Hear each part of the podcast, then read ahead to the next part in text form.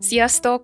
Kurzsuzsi vagyok, ez a Kubit podcastja, és a mai epizódban Simon Anitával, az Alteo fenntarthatóságért és körforgásos gazdaságért felelős vezérigazgató helyettesével fogok beszélgetni, elsősorban a körforgásos gazdálkodásról, a hulladékkérdésről, a szemétről, illetve arról, hogy mi történik egy biogázizemben.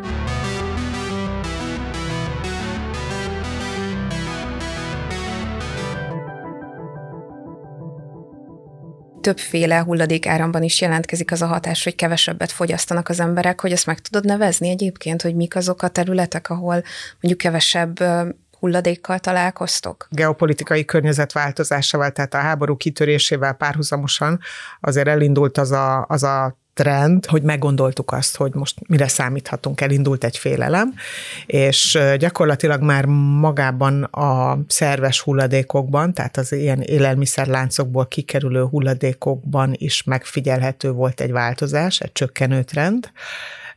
Azonban ez, ez egy ideig tartott, és most így a karácsony közelettével eh, ez, ez megint egy, egy elég jelentős méreteket ölt. Ilyenkor, ilyenkor sokkal inkább a karácsonyra figyelünk, és az ünnepekre, meg arra, hogy, eh, hogy, hogy mindent oda tegyünk az asztalra, eh, és nem arra, hogy valamennyire visszafogjuk a fogyasztásunkat, vagy, vagy ebben is tudatosak legyünk. Ez az egyik irány. A másik irány pedig az elektronikai hulladékok, mert, mert abban viszont van egy folyamatos trend olyan tekintetben, hogy, hogy nem dobunk ki azonnal egy hűtőt, hanem most megnézzük, hogy meg tudjuk-e szerelni. Meggondoljuk azt, hogy nagyobb tévét vegyünk-e, vagy, vagy esetleg még jó-e az a televízió, amit tavaly vettünk, még két évig, tudja-e szolgálni a mi igényeinket, vagy muszáj ö, megint megvásárolni a legújabb modellt. Ebben azt látom, hogy sokkal tudatosabbak az emberek, tehát elindult az, hogy, hogy a hulladékok ezen típusú hulladékok, tehát az elektronikai hulladékok, azok valamennyire csökkenő arányban jelentkeznek egyébként a hulladék hasznosítóknál. És egyébként a hulladék és a szemét fogalmát mennyire lehet szinonimaként használni? Nem lehet szinonimaként használni, mert a hulladék az egy hulladékgazdálkodási definíció tekintetében azt mondja, hogy hulladék minden, amitől mi magunk megválni kötelesek vagyunk. Hogyha pontosan akarjuk mondani, akkor bármely anyag vagy tárgy, amelytől birtokosa megválik, megválni szándékozik, vagy megválni köteles. Ez a hivatalos de- definíció, de nem különbözteti meg a szemetet és a hulladékot. A hulladékgazdálkodásban általában a szemetet a lakossági hulladékkal azonosítjuk. A hulladék maga pedig az, amivel hasznosítók és erre szakosodott szervezetek valamit, valamilyen hasznosítási folyamatot elindítanak, gyűjtenek, vagy kezelnek. És, és én személy szerint, mint hulladékos szakember, én általában a hulladék szót használom még otthon is, de, de szemetet dobunk ki a háztartásunkban. Tehát a kettő között ez az óriási különbség. Igen, ezt inkább azért kérdeztem meg, mert így a köznyelv nyelv azért eléggé összekeveri ezt a két fogalmat szerintem. Tehát, hogy mondjuk egy átlag felhasználó vagy egy átlag fogyasztó ritkán gondolkodik el azon, hogy mi a különbség a szemét és a hulladék között, és ezért gondoltam, hogy ezt praktikus, hogyha tisztázzuk. Azt látom, hogy, hogy, a, hogy a mindennapok embere is azért egyre tudatosabb, és látja azt, mivel, mivel szelektíven gyűjtünk otthon, ugye? És egyre nagyobb, nagyobb fókusz megy a fenntarthatóságra, többet beszélünk arról, hogy mi az a körforgásos gazdaság, az errek szerepét, akár a tudatos és, és fiatal emberek azok gyakorlatilag már egyre jobban használják, és, és mondjuk csomagolóanyag nélkül vásárolunk a közértben, mert, mert gyakorlatilag amikor a zöldségeket megveszed, akkor megkérdezik tőled, hogy milyen zacskót használsz, biológiailag lebomlót, saját zacskót hoztál, vagy, vagy nem érdekel, hogy zacskóba csomagolod zacskó nélkül vásárolod azt a terméket. Tehát azt, ezzel csak azt akarom kifejezni, hogy szerintem a köznapi életbe is egyre jobban bevonul az, hogy szelektív gyűjtés, bevonul az, hogy hulladék, Persze ezt még szemétnek mondjuk, és ez nem egy rossz definíció, mert hogy amit mi otthon megtermelünk, az valóban az, és az többségében még lerakóra kerül, de azért az Európai Uniós irányelvek és mondjuk a magyar szabályozás is abba az irányba megy, hogy 2023-tól már otthon is szelektíven gyűjtsd a biológiailag lebomló hulladékodat. Tehát a, a trendek azért változnak, és, és én azt gondolom, hogy egyre inkább abba az irányba megyünk, hogy, hogy már magában a definícióban is az emberek sokkal tudatosabban vannak. És akkor említetted, hogy 2023-ban már cél lenne az, hogy a biológiailag lebomló hulladékot otthon is szelektíven gyűjtsük, és korábban utaltál arra, hogy egyre több olyan csomagolóanyag is van, amiben ilyen adalékokat kevernek. Ez egyébként mennyire mennyire nehezíti meg mondjuk az újrahasznosítását ezeknek a termékeknek? Vegyük külön, jó? Vannak azok a, azok a hulladékáramok, amiket úgymond szerves hulladékként definiálunk, és élelmiszeriparból vagy biológiailag lebomló hulladékként kezelünk és, és, és definiálunk. Ezeknek más az útja, mint például azoknak, amiknek, amik mondjuk a csomagolóanyagok, vagy, vagy akár az egyéb olyan hulladékok, amik, amik nem feltétlenül a, valamilyen olyan megmunkáláson mennek keresztül, ami ami, ami, aminek az eredményeképpen a szerves hulladék jelen van a folyamatban.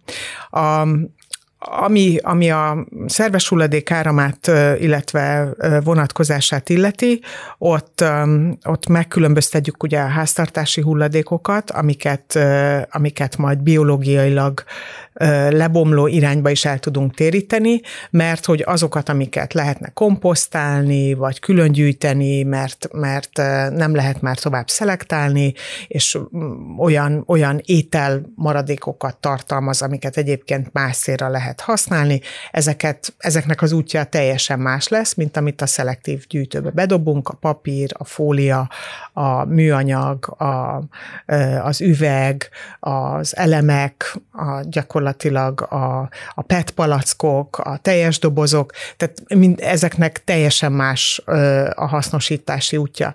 És akkor, amikor ugye a biológiailag bomló hulladékokról beszélünk, akkor ezek kikerülhetnek nem csak a háztartásból, hanem az élelmiszeriparból, tehát az élelmiszeripari üzemeknek a melléktermékei tudnak ezek lenni. Például mondjuk a húsüzemekben vannak olyan anyagok, amik gyártási melléktermékek, virslit, amikor előállítanak, annak van mellékterméke, mert nem tudnak teljesen 100% pontossággal dolgozni. Ezek például biológiailag bomló hulladékok, ezek valamilyen olyan célra hasznosulnak, mondjuk biogászéra, amiből elektromos áramot lehet előállítani, vagy később a biogáz tisztításával biometánt lehet előállítani, amit a földgázhálózatba fognak tudni betáplálni. Tehát maga a körforgás az így néz ki a nap végén, hogy van egy biológiailag bomló hulladék, van egy erőmű, ami biogázt tud termelni, ebből a biogázból lehet elektromos áram, vagy pedig biometán, ami földgázhálózatba jutva gyakorlatilag a földgáz import kitettséget tudja csökkenteni. Ugyanilyen biológiailag bomló hulladékok az áruházláncokból kikerülő lejárt fogyaszthatósági idejű hulladékok, ezek csomagolt formában elérhetőek a legtöbb esetben, ami azt jelenti, hogy a csomagolóanyagtól mentesíteni kell ezeket a hulladékokat, erre alkalmas technológiákat ismerünk, akár már Magyarországon is a biogázerőművekben, de lehet egyébként külföldön is ismert, és már Magyarországra is behozott olyan feldolgozó és kicsomagoló technológiákat vásárolni, amik a meg szétválasztják a csomagolóanyagtól a szerves hulladékot. Tehát ezekben a technológiában csak a szerves hulladék hasznosul, és a csomagolóanyagot pedig megtisztítják, és vagy RDF-ként tudják értékesíteni, vagy a legrosszabb esetben ez sajnos még lerakóra megy, mert, mert olyan drágák ezek a technológiák, ezek a tisztítási technológiák, hogy ez még úgymond nem éri ma meg, hogy eltérítsük a lerakótól.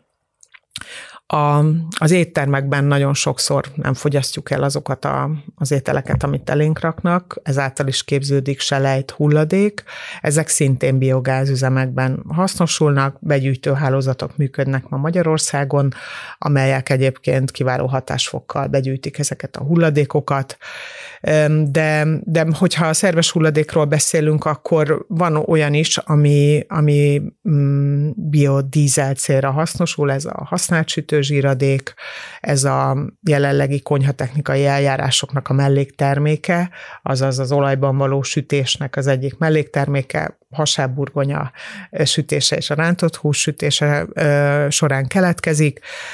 Ezt megtisztítják, és egy olyan alapanyagot állítanak belőle elő, ami a biodízel gyártásnak az egyik kiváló alapanyaga. Ezt egyébként az Európai Unió szabályozza, hogy biodízelt és dízelt gyakorlatilag úgy állítunk elő Európában, hogy, hogy a dízelnek egy bizonyos százalékába biodízelt kevernek. Ennek a különböző bekeverési arányait és a szabályozási hátterét egyébként az Európai Unió adja és szabályozza, és ezek is olyan hulladékok, amelyek a környezetünkben itt vannak, és a mindennapjaink részei. Sokan nem is tudjuk, hogy egyébként mi történik velük, de, de hogy nagyon-nagyon sok olyan hasznosítási irány van, ami azt segíti elő, hogy ezek az anyagáramok gyakorlatilag ne a környezetünket terheljék, hanem valamilyen formában hasznosuljanak. Ez, ez egy elég sokrétű és szerteágazó, hogy is mondjam, ilyen energiabefektetést követel az emberektől. Tehát, hogy itt van egy ilyen vállalati oldal, hogy meg kell szervezni annak a logisztikáját, hogy begyűjtsék ezeket a hulladékokat. A feldolgozás az egy nagyon komoly és összetett technológia, ami minimum költségesnek hangzik, illetve nyilván bonyolultnak, hogy mennyire éri meg egyébként ebbe befektetni? Mi az a, mi az a motiváció, ami miatt ami miatt úgy gondolod, hogy, hogy mindenképpen ez az az irány, amiben tovább kell menni, hogy meg kell keresni azokat a lehetőségeket, amik ezeket a hulladékokat képesek hasznosítani. Akkor, amikor nem felejtem el, hogy egy 15-20 évvel ezelőtt, amikor a használt sütőolaj begyűjtési rendszerek indultak, akkor akkor senki nem értette még, hogy ezt, ezt miért is csinálják azok a vállalkozók, azok a begyűjtők, akik ebben látnak fantáziát. Akkor például még, tehát hogy minden hulladéknak, ezzel inkább azt akarom mondani, hogy minden hulladéknak van egy történelme és története. A használt sütőolaj esetében ez a 20 évvel ezelőtti időszak, ez, ez például arról szólt, hogy takarmányozásra lehetett adni a használt sütőolajat, feldolgozták és takarmányiparnak értékesítették, és gyakorlatilag egy, egy ilyen 15 évvel ezelőtt, amikor megjelentek a biodízel technológiák, első körben Ausztriában, Németországban, tehát a nyugat-európai országokban, akkor akkor akkor hirtelen kinyílt a világ, és, és egyre nagyobb igény mutatkozott erre a hulladék típusra.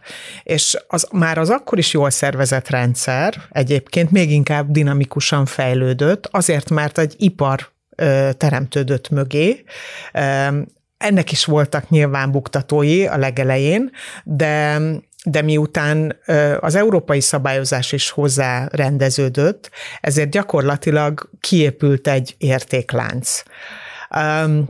Ugyanez, hogyha ha a biológiai bomló hulladékok közül ezt az úgynevezett Magyarországon használt szót, elnézést, hogy így fogalmazom, a moslékot nézzük, tehát azokat az étel hulladékokat, amit nem eszünk meg, ezeket például korábban ugye a sertések etetésére lehetett használni, ma ez tilos.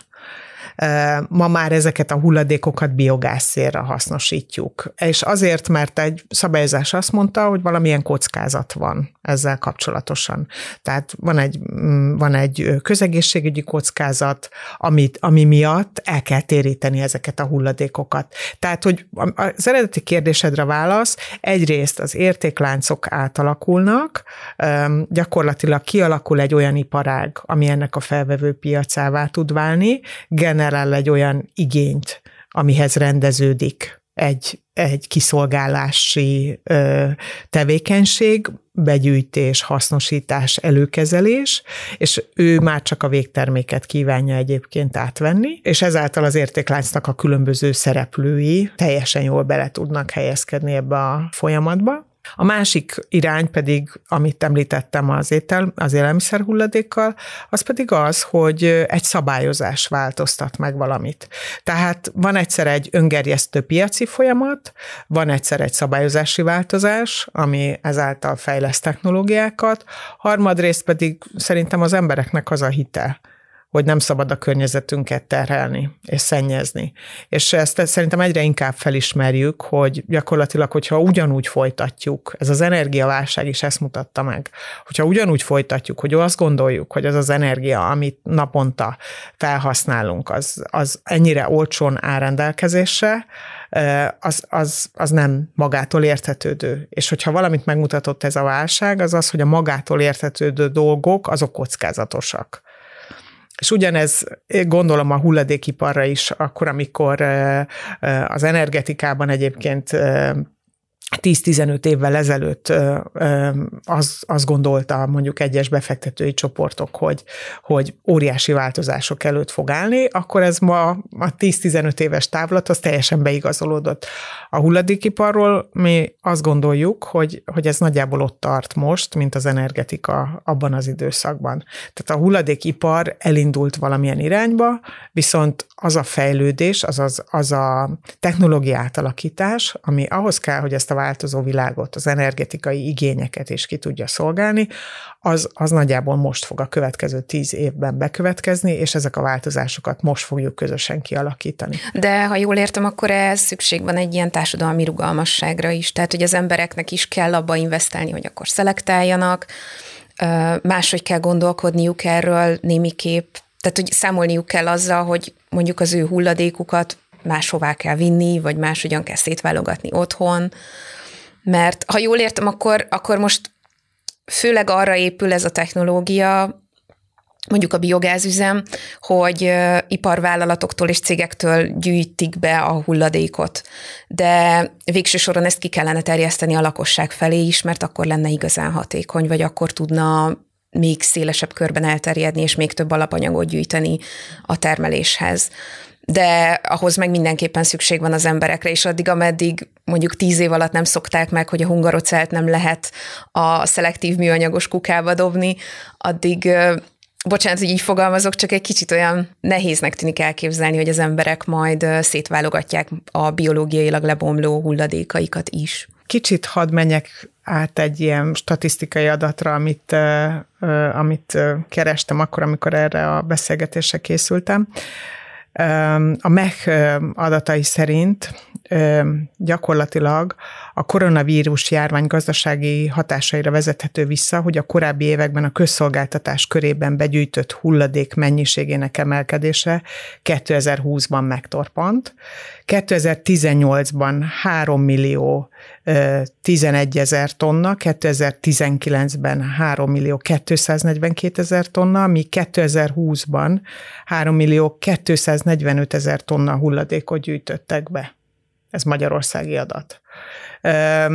És ezeknek az aránya egyébként 75%-ban vegyes hulladék, amit, amit gyűjtöttek.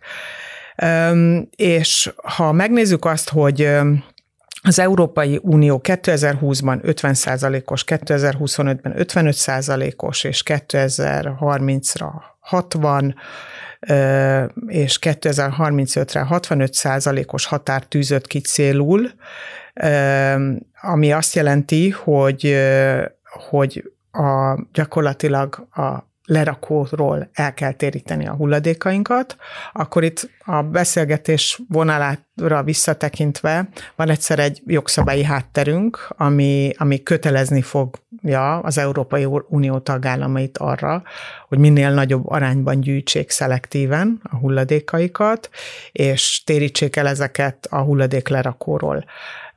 A szemléletváltás az egy, az egy érdekes kérdés, mert mert én, én személy szerint hiszem, hiszek abban, hogy az egyéni kezdeményezések nagyon, nagyon nagy hatást tudnak gyakorolni.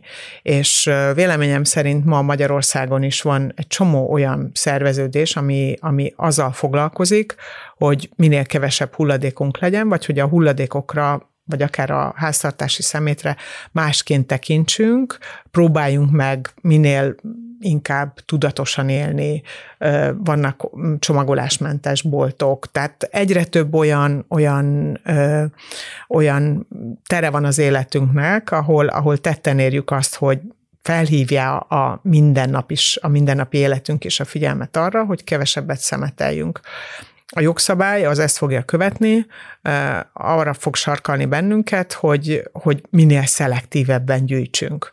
És ugye, ahogy korábban is említettem, 2023-tól gyakorlatilag a, a kommunális hulladéknak a biológiailag bomló részét a szelektíven kell gyűjteni. Ezt a lehetőséget Magyarországon is meg kell teremteni, ennek a pilot projektjei egyébként már működnek. A 2030 vagy 2023. július 1-től életbe lép az a törvény, amelynek értelmében egy koncesziós rendszerben fog működni a magyar hulladékgazdálkodás, és ennek a megfelel, megszervezése, tehát a háztartásokból származó biológiailag bomló hulladékok gyűjtése gyakorlatilag kötelező lesz.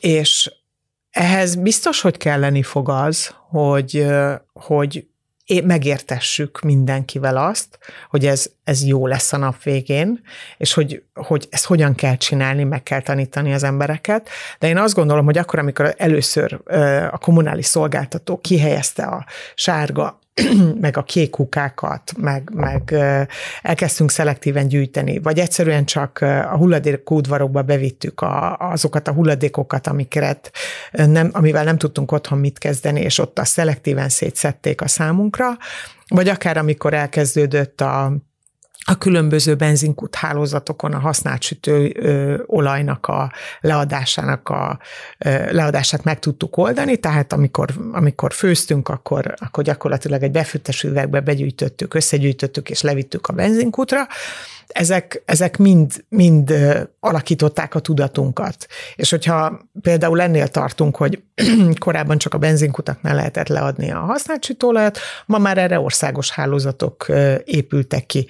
Én nem felejtem el, hogy, hogy egy 5-10 év távlatában gyakorlatilag, amikor az első üzemanyagtöltő állomás meghirdette ezt a kampányt, akkor ez ez akkor sikeres volt, amikor a kampányt meghirdették, mert ebbe, ebbe volt pénz, és, és kommunikáltak róla.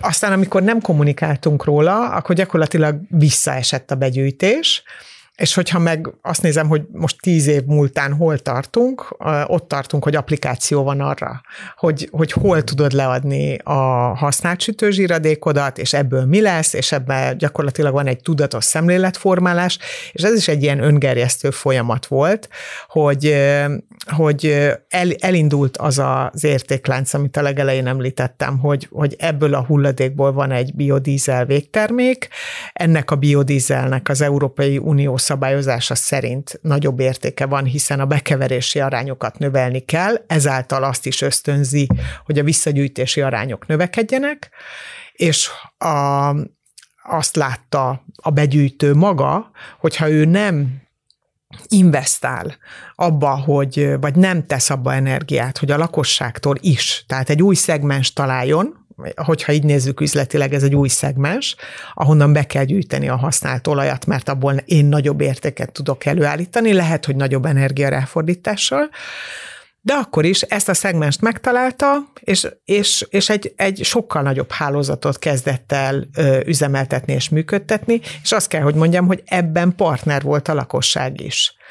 És a, mivel ismerem a begyűjtői oldalt, ezért azt, azt kell, hogy mondjam, hogy az elején az egy óriási kockázat volt, hogy ugye Magyarországon milyen tudatosak vagyunk abban, hogy tényleg abba a használt sütőolaj begyűjtő edénybe tényleg használt sütőolaj kerüljön.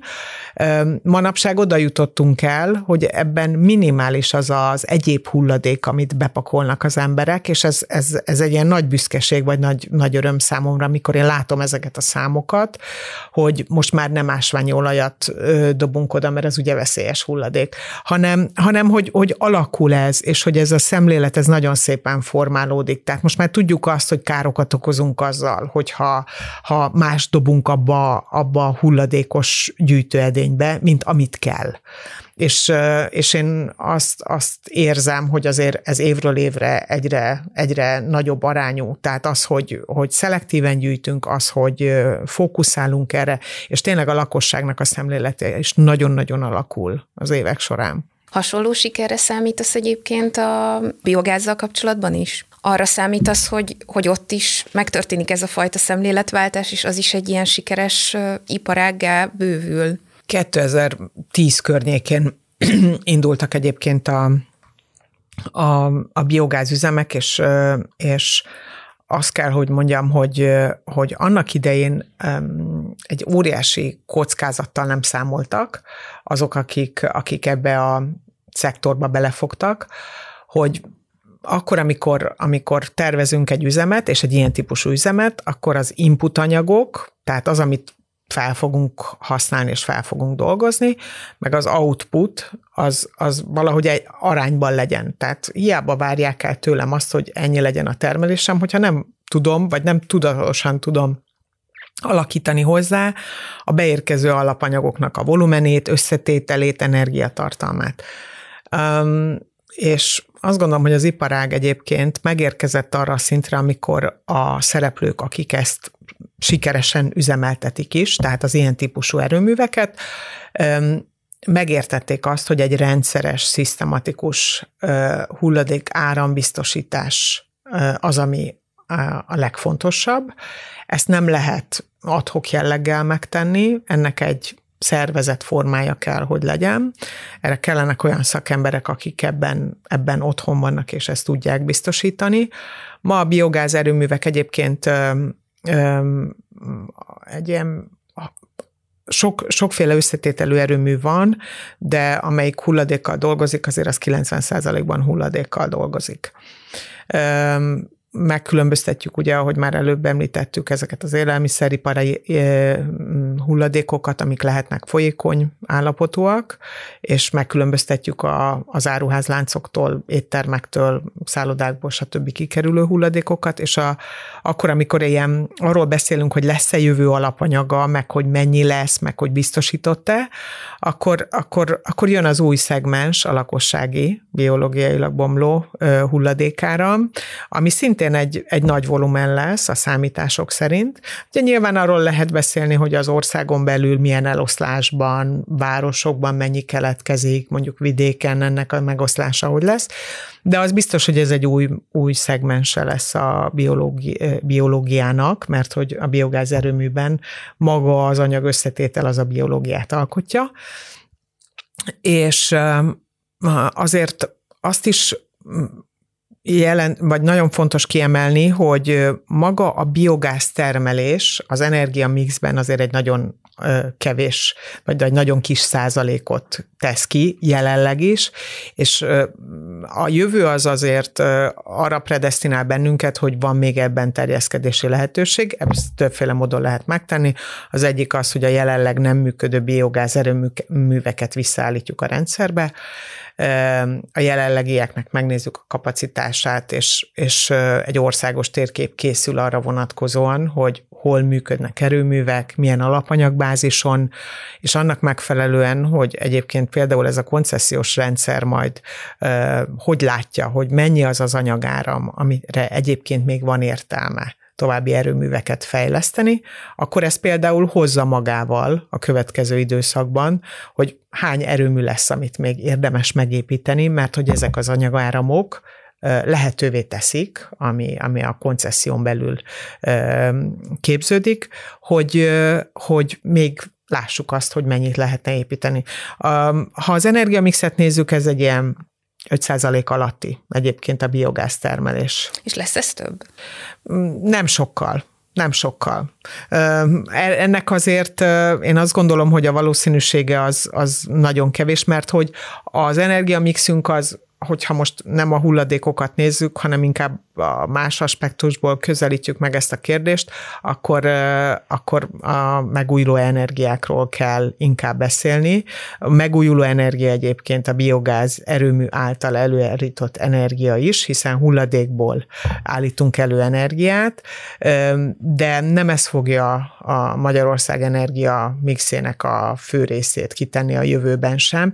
Itt ami szerintem egy fontos fontos üzenet és egy, egy, egy fontos elem ebben a mixben, az az, hogy, hogy a hulladékokat fel tudjuk dolgozni. Tehát, hogy, hogy van, van egy olyan, olyan lehetőség, ami eltéríti a lerakóból a hulladékokat, mert nálunk például a saját erőművünkben öm, sokszor jelenik meg olyan cég, nagyvállalat, aki azt mondja, hogy zöldülni szeretne. Eddig lerakóra vitte a hulladékát, és már nem fér, nem fér bele a kommunikációjába, a fenntarthatósági gondolkodásába. A kollégái mást várnak tőle, más az elvárás egy vállalattal szemben, tehát akkor jönnek a munkavállalók, amikor azt látják, hogy értéket is teremt azon túl, hogy nyilván milyen tevékenység tevékenységet folytat, mennyire foglalkozik a saját környezeti hatásaival, károsítja a környezetet, ezzel tudnak-e azonosulni a munkavállalók, és ez egy összetett, egy összetett szemléletté vált most már, hiszen, hiszen nem engedhetjük meg magunknak, hogy olyan tevékenységet végezzünk, ami, ami nem a legjobb megoldást hozza. Tehát ha én egy élelmiszeripari üzem vagyok, akkor eb, ennek az üzemnek igenis kutya kötelessége azzal foglalkozni, hogy az a hulladék, amit kibocsát, egyrészt hogyan tudom annak a hulladéknak a volumenét csökkenteni, tehát az a technológia, amit üzemeltetek, az hogy tud a legnagyobb biztonsággal dolgozni és gyártani, Nyilván olyan, az kell, hogy mondjam, nem azt mondom, hogy sose lesz, mert olyat nem mond soha, soha, de hogy annak a valószínűsége, azért kicsi, hogy nem lesz hulladék egy termelési folyamatban. Ezt, ezt nem lehet kizárni. A kérdés az az, hogy mennyi, tehát tudjuk-e ennek a volumenét csökkenteni, és hogyha nem is hulladék, hanem melléktermék, akkor ez a melléktermék hogyan fordítható vissza hogyan tudjuk egy körforgásba betenni. Mi az az anyagáram, amit ebből elő tudunk állítani adott esetben. Ha ez biogáz, akkor biogáz egyébként. A másik oldalon pedig ugye, ami az Európai Uniós célkitűzés, hogy minél kevesebb anyagáram kerüljön lerakóba. És hogyha ezt a, ezt a folyamatot nézzük, akkor pedig a biogáz erőműveknek az elmúlt időszakban sokkal több alapanyaga lett. Nyilván azok a versenyképes erőművek, amelyek ennek a kezelését, ahogy korábban is említettem, például a csomagolt hulladékokat valamilyen formában kezelni tudják, és ezzel tudnak valamilyen formában értéket előállítani. És és gyakorlatilag a nap végén pedig a, az elektromos áramtermelés és a biometán földgázhálózatba történő visszatáplálása, mert ugye ez, a, ez, egy, ez egy komoly üzenet tud lenni, vagy meghatározó üzenet tud lenni, hogy, hogy ezáltal is, még hogyha minimális mértékben is, de tudjuk a földgáz függőségünket csökkenteni. Viszont megválaszoltad egy másik kérdésemet is ezzel, ugye, hogyha ez, tehát hogyha a biogáz erőműveknek a részesedése az továbbra is viszonylag alacsony marad, akkor elég kicsi a valószínűsége annak, hogy mondjuk ilyen kiegyenlítő energiaként használható a, az időjárás függő megújulók mellett, mint a nap és a szélerőművek, amitől mondjuk elég hangos volt a sajtó 2022-ben, a, mondjuk a napelemek ügyében, meg ugye most megint elkezdtünk foglalkozni elég intenzíven a széllel, és azért is akartam erre rákérdezni, hogy, hogy lehet ez egy olyan kiegészítő forrás, amivel mondjuk a, lehet kezelni azt az ingadozást, amit, amit ezek a rendszerbe hoznak. Viszont az a sejtésem akkor, hogy, hogy ez ilyen minimális részesedéssel nem valósulhat meg, de egyébként elméletileg használható lenne erre? Tehát, hogy el tudsz képzelni olyan, olyan megvalósítást, ahol, ahol van lehetőség arra, hogy mondjuk egy napelem parkot kiegyenlít egy, egy biogázerőmű? A jelenleg a biogáz erőművek a rendszer szintű szabályozásban azért vesznek részt, mert kiléptek a szabad piacra. Ez azt jelenti, hogy a termelésük, ugye a biogáz erőműveknek az az óriási megkülönböztető jegye, ha mondhatjuk így a, a megújulókon belül, hogy nem függ az időjárástól. Tehát itt, itt fújhat, süthet bármi. A, a biogáz erőmű a betáplált energiától, vagy a hulladéktól és az inputtól függően fog termelni. Mi például úgy dolgozunk, hogy hogy van egy kettő megawatt beépített kapacitású erőmű, és ennek az erőműnek a termelését mi 15 percenként szabályozottan a rendszerbe feladjuk. Tehát ez az elektromos áram a rendszer szintű szabályozásban szerepel.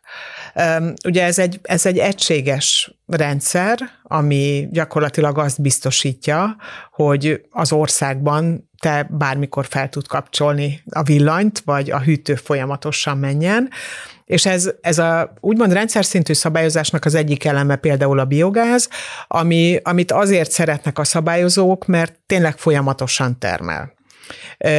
Kiegyenlíteni gyakorlatilag a megújulókat kell, mert a megúj, bocsánat, a napot, a szelet, a, a vizet gyakorlatilag, a vízerőműveket kell, mert, mert ezek nem folyamatosan termelnek. Tehát a, a folyamatosan termelő erőművek és a nem folyamatosan termelők gyakorlatilag az időjárás, ezeket úgy hívjuk, hogy időjárás függők, gyakorlatilag az időjárás függők azok, amik, amiknek a, a szabályozására figyelni kell a rendszerben. Tehát nem lehet azonos azonos platformra hozni a biogáz által termelt folyamatosan rendelkezésre álló elektromos áramot, vagy a naperőművek által a nap és az időjárási hatásoknak kitett erőműveket. Egyébként, hogyha az energiamixet nézzük, és azt, hogy a jövő mit hoz, akkor azért mind az európai szintű szabályozás, mind a magyarországi a, a naperőmű rendszereknek a kapacitás bővülését prognosztizálja, és egy ilyen 20-szoros kapacitás az, ami gyakorlatilag ilyen 2050-re elképzelhető, és ez, ennek az aránya azért leginkább a naperőművekből fog állni. A szélerőművekkel kapcsolatosan elindult egy másfajta gondolkozás, ugye az Európai Unió is ezt támogatja nagy mértékben, hogy szélerőművek is épüljenek. Vannak nagy szereplők ezen a piacon, és én azt gondolom, hogy ebben van a jelenlegi környezetben is további bővülési lehetőség, ami, ami egyébként a magyarországi energiamixet támogatni tudja, és azt, hogy a függőséget e, tudjuk csökkenteni, mert hogy itt az a cél, hogy a, a hazai hálózatokban megtermelt energia minél nagyobb arányban álljon rendelkezésre, és ezáltal az import függőség csökkenjen. Nem tudom, hogy én ezt jól adtam át. Szerintem tök jól mondtad, meg erről mi is több, tehát hogy ezzel mi is elég sokat foglalkoztunk az utóbbi időben, mert, mert ugye rettentően drága megvásárolni ezt a kiegyenlítő energiát a nemzetközi piacról. Tulajdonképpen a rengeteg napelemet próbálják kiegyenlíteni, ami betáplál a hálózatra, és ez a rendszer használati díjakba épül be. Úgyhogy ezért is kérdeztem rá, hogy egyébként a biogázerőművek mennyire tudnának ebben részt venni, hogy mondjuk akkor hazai forrásból legyen ez pótolva. Igen, tényleg egy ilyen véges kapacitás van ebből az erő, tehát nem lehet, nincs értelme. Nem tudunk annyit építeni, tehát hogy, hogy ha a megújulókat nézzük, akkor csak a biogáz, csak a napelem az, ami most meg a szél, Ugye ebben a kormányzatnak majd kell egy döntést hozni, hogy hogyan akar tovább menni, de úgy látjuk, hogy azért ebben van egyfajta rugalmasság, mert nem lehet csak, én mindig azt mondom különben, hogy nem lehet egy monokultúrát létrehozni, tehát muszáj egy divers portfóliót kialakítani. Többször is szóba hoztad a körforgásos gazdaságot vagy gazdálkodást. Körülbelül másfél éve vagy az Alteo-nak a körforgásos gazdasági területért felelős vezérigazgató helyettese. El tudnád magyarázni, hogy ez a körforgásos gazdálkodás, ez most egy nagyon divatos kifejezés lett, de hogy ez pontosan mit is jelent, mi köze van a fenntarthatósághoz, miben más ez, mint mondjuk a sima hulladékgazdálkodás, vagy mi az, ami beletartozik. Mondjuk az átlagember hogyan értheti meg, hogy ez, ez miért nem csak egy ilyen hype, hanem, hanem hanem valami, ami mögött tényleg van egy csomó szakértelem és tudás. Ez egy jó kérdés, hogy körforgásos gazdaság kifejezést ezt nagyon sokszor használjuk, nagyon sokszor nem is értjük, hogy mit is jelent, és ezt külön köszönöm neked. Ha az előző témáknál maradunk, akkor az egy körforgás például, hogy, hogy begyűjtjük a hulladékot, azt feldolgozzuk, és valami hasznosat állítunk belőle elő, például az elektromos áramot. Ez, ez egy körforgás. Az Alteóban egyébként nem csak ez jelenti a körforgást, tehát ugye mi maga ez a, ez a terület, amivel én foglalkozom, ez áll egyszer ebből a szerves hulladékos áramból, ami már maga egy körforgásnak a része, mert minden olyan anyagáram, amivel foglalkozunk, az valamilyen hasznosítást jelent a, a nap végén. Tehát ennek van egy olyan körforgása, ami tartalmaz egy technológiát, tartalmaz egy olyan, olyan elemet, amit kidobtunk, amivel valamit kell kezdeni, tartalmaz egy olyan elemet, ami ezt használja, és tartalmaz egy olyan elemet, ami ebből hasznos. És ebben gyakorlatilag a körforgásos gazdaságban a környezet és a gazdaság és a társadalmi lábak azok nagyon fontosak, mert hogy nekünk ezzel az a célunk, és az Európai Unió ezt ugye 2020 környékén vezette be ezt a körforgásos gazdaságra történő átállás irányelvet, ami arról szól, hogy, hogy a jövő generációjának őrizzük meg azt. Tehát úgy kell, úgy kell élnünk, hogy a jövő generációjának megérőzzük azt, ami neki jár, vagy úgy adjuk át, ahogy mi azt egyébként kaptuk. Tehát nem lehet az, hogy mi elhasználjuk azt a azt az erőforrást, azt a, azt a környezetet, amit mi az idősebb generáció adott esetben megkaptuk, és a gyermekeink ebből már nem tudnak részesülni. És ha csak ezen túl megyünk, akkor, akkor, akkor mi egyébként minden olyan folyamatot, ami, ami ebben a területben hasznosnak gondolunk, azt, azt tényleg a körforgás mentén építjük fel. Van egy elektromos töltő értékesítő üzletágunk, aminek az a lényege, hogy eladjuk az eltöltőt, biztosítjuk azt az áramot egyébként a töltéshez, ami, ami, amit mi akár megtermelünk, vagy akár kereskedünk vele. Próbálunk segíteni minden egyes felhasználónak abban, hogy az áram, amit használ ennek a töltőnek az üzemeltetésére, hogyha ez egy irodaház, akkor legyen napeleme, ha már nem tud abban a rendszerben dolgozni, amikor a rendszerbe be tud táplálni, akkor hogyan tudja megoldani például az energia tárolását. Tehát ezt a körforgást is próbáljuk a lehető legnagyobb hatásfokkal és mértékben működtetni, de gyakorlatilag a körforgásos gazdaság az azt is jelenti, hogy hogyan tudjuk újra használni azokat a tárgyakat, azokat az eszközöket, amiket használunk.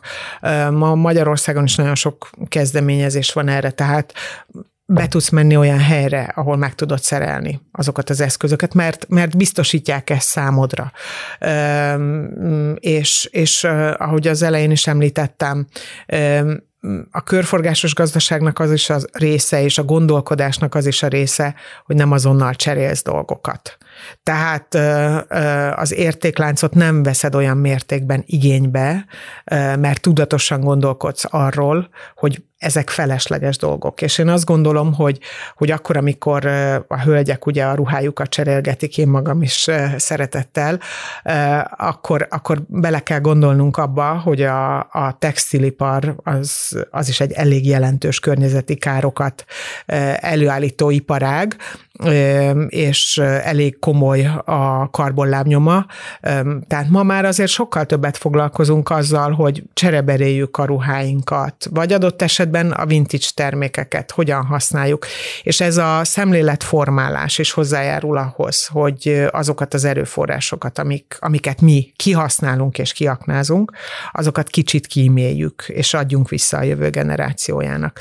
Ezt egyébként így a mindennapokban az Alteo a az ESG szemléletében is érvényesíti, mert hogy az ESG-t nem azért vezettük be, hogy, hogy, hogy ez, ez egy plesni legyen, hanem azért, hogy elkezdjünk azon gondolkodni, hogy, hogy egyrészt ezt a tudatot nem csak magunknak, hanem a kollégáinknak is hogyan tudjuk átadni, és azt kell, hogy mondjam, hogy ez egy, ez egy hosszú út és egy hosszú távú elkötele, elköteleződés, hogy a munkatársainkat is bevonjuk abba, hogy nem, nem csak a körforgásos gazdaságra történő átállása, hanem egyszerűen arra, hogy hogyan tudunk fenntarthatóbban élni.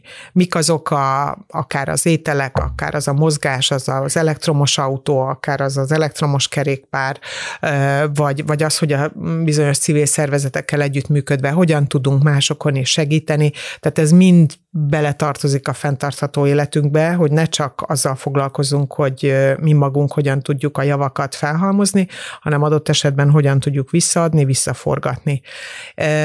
És az ESG még abban is segíti a gondolkodásunkat, hogy mik azok a technológiák, amiket mi a működésünk során még inkább arra tudunk használni, hogy a karbonlábnyomunkat csökkentsük, a dekarbonizációs irányokat támogassuk. Ebben ugye ez egy másik beszélgetés, de ugye a hidrogén technológiák, ezek most a nap terítéken vannak, amiknek a fejlesztésében mi magunk is hiszünk, de gyakorlatilag vizsgáljuk azokat a lehetőségeket, amik szintén támogatják a mi működésünket. De akkor, ha jól értem, azt mondjuk, hogy körforgásos gazdálkodás, viszont mögött van egy ilyen társadalmi, technológiai, tudomány, etikai vonal is, tehát, hogy tulajdonképpen ez egy ez egy olyan szemléletváltást jelent, ami így az életünk minden területére begyűrűzik, és akkor az Alteo vállalatként támogatja ezt, egyrészt a társadalmi szemléletformálást, a technológiát és a saját munkavállalói körében is terjeszti ezt a szemléletet. Ahogy korábban is említettem, ma már egy vállalat nem lehet, nem működhet fenntartat, fenntarthatósági és ö, ö, olyan, olyan szemlélet nélkül, amivel a kollégáit maga mellé tudja állítani.